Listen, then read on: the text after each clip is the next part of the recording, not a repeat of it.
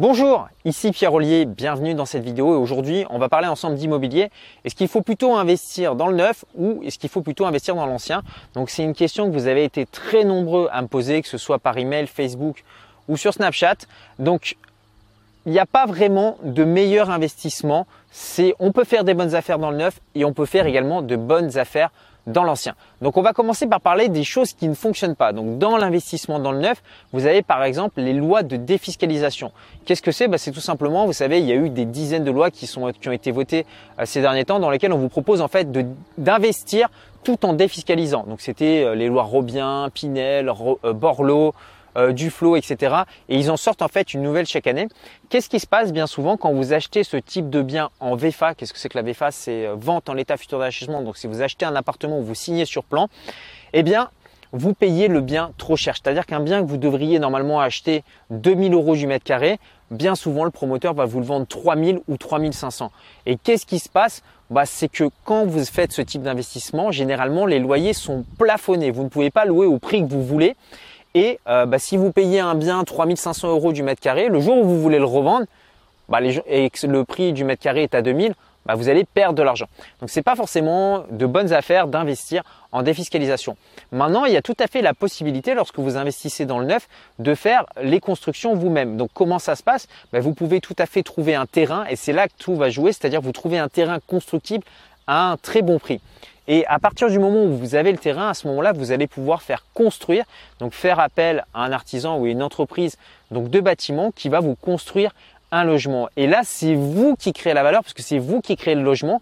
Et en faisant ce type de construction, vous allez pouvoir bénéficier des lois de défiscalisation. Donc à ce moment-là, je pense qu'investir dans le neuf, quand on a un bon terrain et un bon entrepreneur et qu'en plus on sait utiliser les lois de défiscalisation à son avantage, à ce moment-là, ça peut être extrêmement intéressant.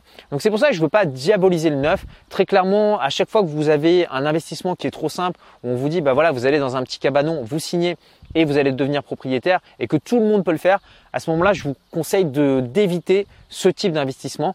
Maintenant, si vous apportez une vraie valeur ajoutée, c'est vous qui maîtrisez les coûts et qui maîtrisez en fait le rendement et la rentabilité que vous allez avoir, à ce moment-là, ça vaut le coup et ça peut être extrêmement rentable, que ce soit en termes de location ou même bah, faire construire une maison et la revendre et encaisser une plus-value. Maintenant, on va parler de l'ancien. Donc moi, qu'est-ce que j'aime bien dans l'ancien? Bah, C'est que généralement, en fait, vous pouvez acheter des biens que des gens ont un petit peu abandonnés ou des biens qui sont délabrés.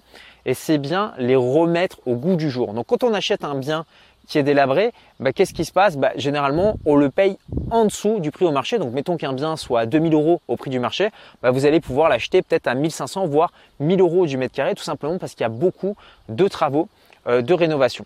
Ce bien, vous allez le rénover, vous allez le mettre au goût du jour et comme vous allez utiliser des techniques, ce qu'on appelle de homestaging, vous avez probablement vu ça à la télé, on voit beaucoup d'émissions euh, comme ça, bah, les gens en fait quand ils vont rentrer dans votre appartement, ils vont avoir un véritable coup de cœur et euh, quand moi par exemple un loyer classique se loue 500 euros, mais ben, moi par exemple je vais pouvoir louer mon appartement un petit peu plus cher à 600 euros. Pourquoi? Parce que les gens sont prêts à mettre un premium pour vivre dans un appartement design et un petit peu cocoon. L'ancien, donc ça peut être très bien donc pour se générer donc des revenus complémentaires. Donc vous avez un crédit, le locataire rembourse le crédit et vous avez un excédent qui tombe tous les mois. Ou l'ancien, ça peut être aussi une très bonne chose pour faire des opérations d'achat-revente. Vous achetez un bien délabré, vous le retapez et vous le revendez. Donc maintenant, vous posez peut-être cette question, savoir vous par où est-ce que vous allez commencer? Bah, c'est très simple. Si vous débutez aujourd'hui et que vous n'avez pas forcément énormément de temps à consacrer à l'investissement immobilier, à ce moment-là, moi, ce que je vous recommande, c'est de vous lancer dans l'ancien. Donc, c'est trouver un bien qui est délabré, de le rénover et de mettre des locataires dedans ou de faire une opération d'achat-revente. Pourquoi? Bah, Tout simplement parce que c'est ce qu'il y a de plus simple et c'est comme ça que vous allez pouvoir apprendre. Donc vraiment sur une première opération, je pense que l'ancien est une excellente idée pour pouvoir se former et commencer à apprendre à investir dans l'immobilier. Maintenant, si vous êtes un investisseur un peu plus aguerri que vous avez plus d'expérience, bah, vous pouvez tout à fait vous lancer dans la recherche d'un terrain et faire construire. Attention, ici, la clé, euh, vous l'avez compris, c'est vraiment le constructeur. Si vous tombez sur une bonne personne qui vous fait un bon travail à un prix intéressant, bah, vous allez gagner de l'argent. Maintenant, si vous tombez sur un mauvais constructeur, vous pouvez avoir beaucoup de problèmes par rapport à ça.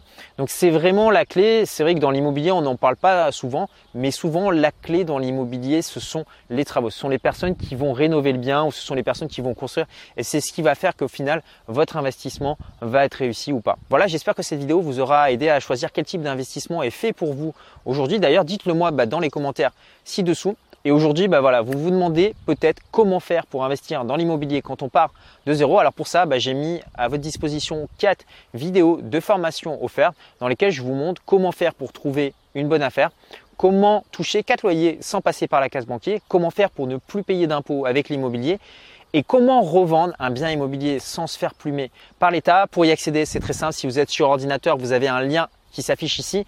Maintenant, si vous avez un smartphone ou une tablette, vous cliquez sur le i comme info qui s'affiche en haut à droite de la vidéo où vous retrouverez le lien dans la description YouTube. Donc moi, bah, je vous envoie tous mes voeux de succès pour votre prochain investissement immobilier et je vous dis à très bientôt pour une prochaine vidéo. Salut